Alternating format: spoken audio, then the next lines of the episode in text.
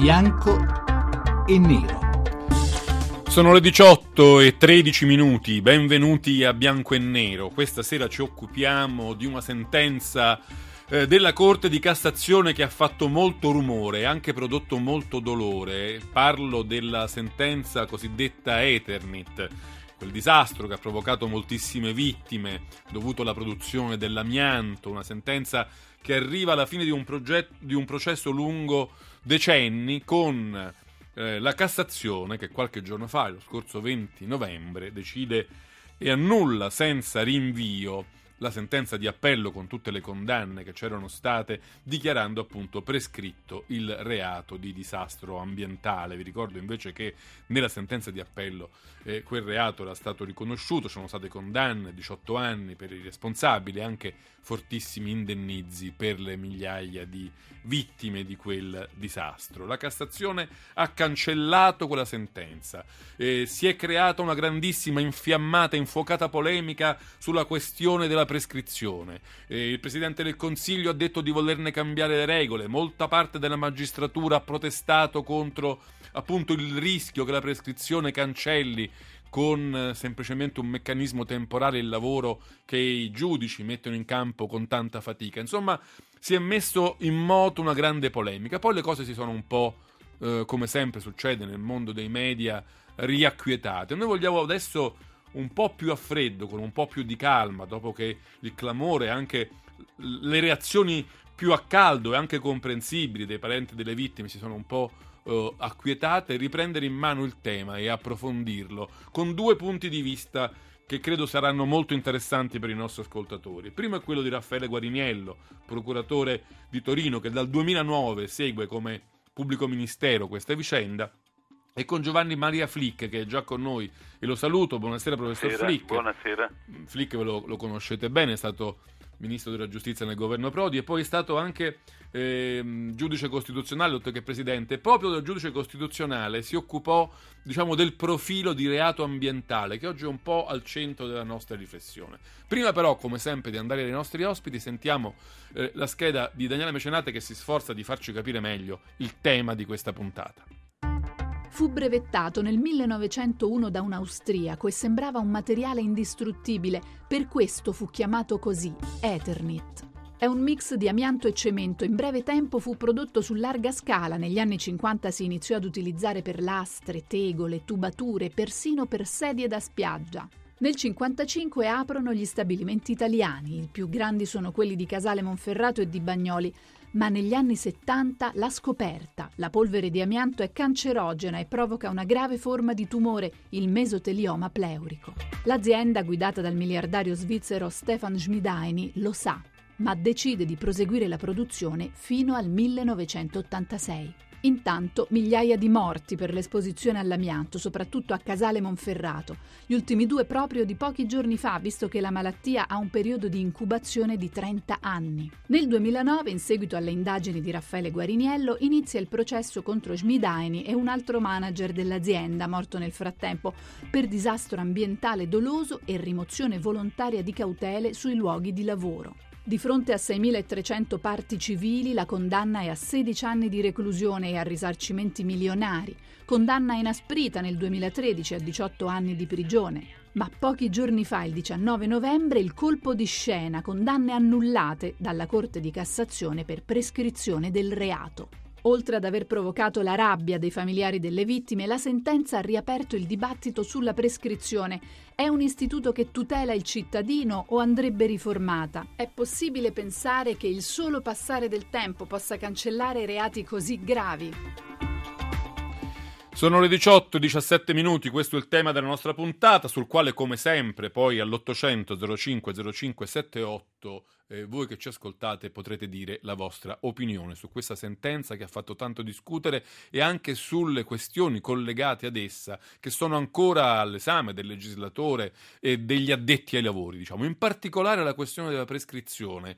E prima di andare dal professor Flick che è già con noi, volevo farvi sentire una breve dichiarazione di Matteo Renzi, il Presidente del Consiglio, all'indomani della sentenza. Sentite cosa ha detto. Nel merito credo che ci siano due modi di concepire le cose.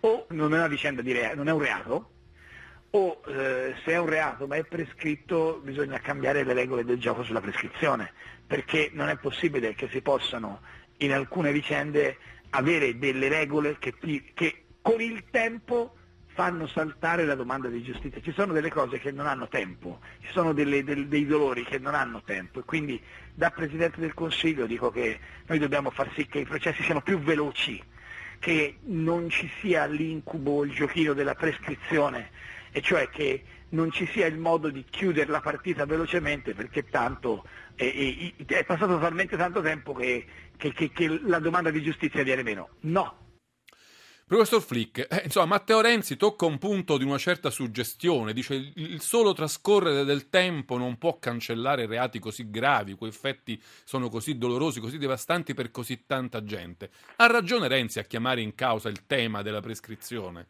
Ma a me sembra che in questo caso il problema non sia un problema di chiamare in causa la prescrizione, il problema sia quello di introdurre per legge una fattispecie, cioè un'ipotesi di disastro ambientale che nel codice al momento non c'è.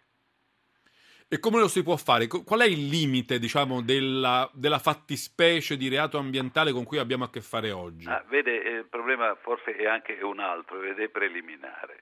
Eh, nel codice c'è una norma che punisce il disastro, chiamiamolo innominato cioè un qualsiasi disastro non previsto specificamente, ma che sia riconducibile alla categoria dei disastri come quello ferroviario, quello, stra- quello eh, aviatorio, la valanga, la frana. E il disastro Eternit è assimilato a questi, è un disastro, disastro innominato. Eternit, ecco, il disastro Eternit è stato giudicato come ipotesi di disastro innominato. C'è però un problema eh, che la Corte Costituzionale, lo ha ricordato prima, aveva segnalato dal 2008 e cioè che eh, il disastro cosiddetto innominato è quello che si verifica in un certo momento storico preciso e individuato. Allora la giurisprudenza, con uno sforzo lodevole, ha cercato di allargare questa vecchia formulazione anche a ipotesi nuove come quelle delle, dei guasti da inquinamento, in particolare estendendolo a cominciare da una famosa sentenza sugli inquinamenti di Porto Marghera alle ipotesi di inquinamento progressivo del suolo o di inquinamento che si prolunghi nel tempo. Mm, a me sembra, e non solo a me, che questa soluzione sia una forzatura della giurisprudenza e che quindi occorra, così come il legislatore stava per fare, introdurre una ipotesi specifica che preveda il disastro ambientale, compresa la situazione in cui il disastro si verifica giorno per giorno per l'accumulo o per la circolazione delle sostanze che avvelenano. Questo il problema, allora il problema, per sintetizzare, non è modificare la prescrizione, prescrizione. Il problema a me sembra è quello di mh, finalmente approvare quella norma sul disastro ambientale che giace in Parlamento, che un governo già nel 2007 aveva proposto, poi si è arenata, che è stata ripresentata adesso in Parlamento, approvata da un ramo del Parlamento e non ancora approvata dall'altro ramo del Parlamento. Mi faccia capire meglio, perché oggi come oggi io mi chiedo, i motivi della prescrizione potrebbero essere modificati o potrebbero essere allungati se invece di considerare il reato di disastro ambientale consumatosi nel momento in cui lo, lo, lo si percepisce, sì, sì. se invece lo prolungassimo fino a quando proietta le sue, le sue, i suoi effetti, cioè noi potremmo far scattare la prescrizione dall'ultima quando, vittima. Dall'ultima vittima, no. ma per fare questo bisognerebbe cambiare la formula del delitto di questo delitto, perché il codice al momento, secondo un orientamento abbastanza prevalente, non prevede questo discorso. La Cassazione ha dovuto fare, a mio avviso, un doppio salto acrobatico. Il primo, applicare, come sta facendo da circa dieci anni, la norma del disastro innominato al disastro ambientale. La seconda, avrebbe dovuto, e questo lo ha fatto, sembra, però ha chiuso il discorso facendo riferimento alle regole normali, un, un reato comincia a prescriversi da quando si finisce di commetterlo. Avrebbe dovuto fare... Perché noi abbiamo visto, ce lo diceva anche la scheda, che abbiamo avuto delle vittime, dei morti Certo. fino a qualche giorno Il fa. problema è che è proprio questo il discorso. E Eppure, allora- e lei si rende conto di quanto può essere Uh, eh, eh, doloroso ma- e, e sdegnante l'idea guardi, che sia prescritto un reato i cui effetti si producono fino a qualche ora fa. Però il problema è un altro, è che bisogna allora costruire quel reato in modo che faccia perno sulla morte, non sul disastro, sulla morte, sulle singole morti o sull'insieme Eh, delle però a morti. quel punto lì diventava scivoloso, rischioso, difficile collegare Certo. per causa-effetto Certo, ogni singola certo, morte certo. al- Ed è- all'amianto, Ed diciamo. è per quello che la giurisprudenza ha cominciato a seguire questa strada. La Corte Costituzionale nel 2008, interpellata sulla possibilità di seguire questa strada, ha detto state attenti perché sarebbe meglio introdurre un reato che specificamente si occupasse del tema del disastro ambientale anziché forzare la norma esistente sul disastro innominato, fare, mm, costruire una giacca nuova anziché cercare di allargare da parte dei giudici con l'interpretazione una giacca vecchia e vorrei dire anche logora tutto sommato, cioè che non è adatta a fronteggiare questa situazione. Allora, più che modificare la prescrizione, la quale va comunque modificata, eh, parliamoci chiaro, è assurdo il sistema della prescrizione che oggi c'è in Italia, più che... Cioè lei la vorrebbe prolungare ancora di più? Sì, ehm, vede, eh, no, per carità, il problema è un altro, è che la prescrizione, ha ragione il Presidente del Consiglio quando dice che non si può cancellare il dolore e l'ingiustizia, c'è però anche un'altra considerazione da tenere presente, eh, cioè non si può protrarre all'infinito ritardare all'infinito la risposta alla domanda di giustizia della vittima e dell'imputato, che per ragioni opposte hanno tutte e due il diritto ad avere una giustizia rapida.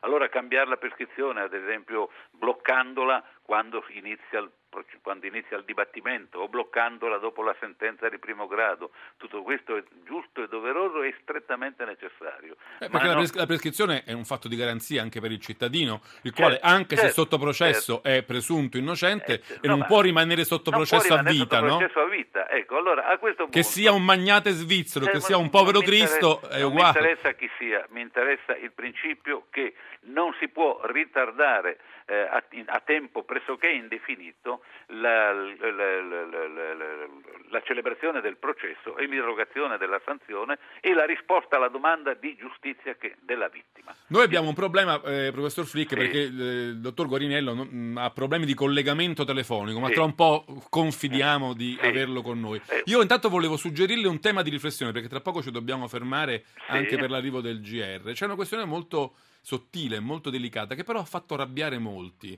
Per esempio Sì. il sindaco di Casale Monferrato ha detto che questa frase è indegna e questa frase l'ha pronunciata Francesco Iocchioviello, il sostituto procuratore della Cassazione, che ha poi portato, che, ha, sì. che ha sentenziato per, per sì. ehm, la Cassazione, appunto. Lui ha detto la prescrizione non risponde a esigenze di giustizia. Sì. Il problema è che il giudice, tra diritto e giustizia, deve sempre scegliere il Eh, diritto. io sceglierei una via intermedia, il giudice deve fare giustizia applicando e utilizzando le leggi che ci Lei sono. quella frase non l'avrebbe detta, insomma. No, no, È una frase che eh, è dura, è cruda, ma fotografa una situazione. Forse io l'avrei temperata dicendo che il giudice deve fare giustizia eh, applicando la legge.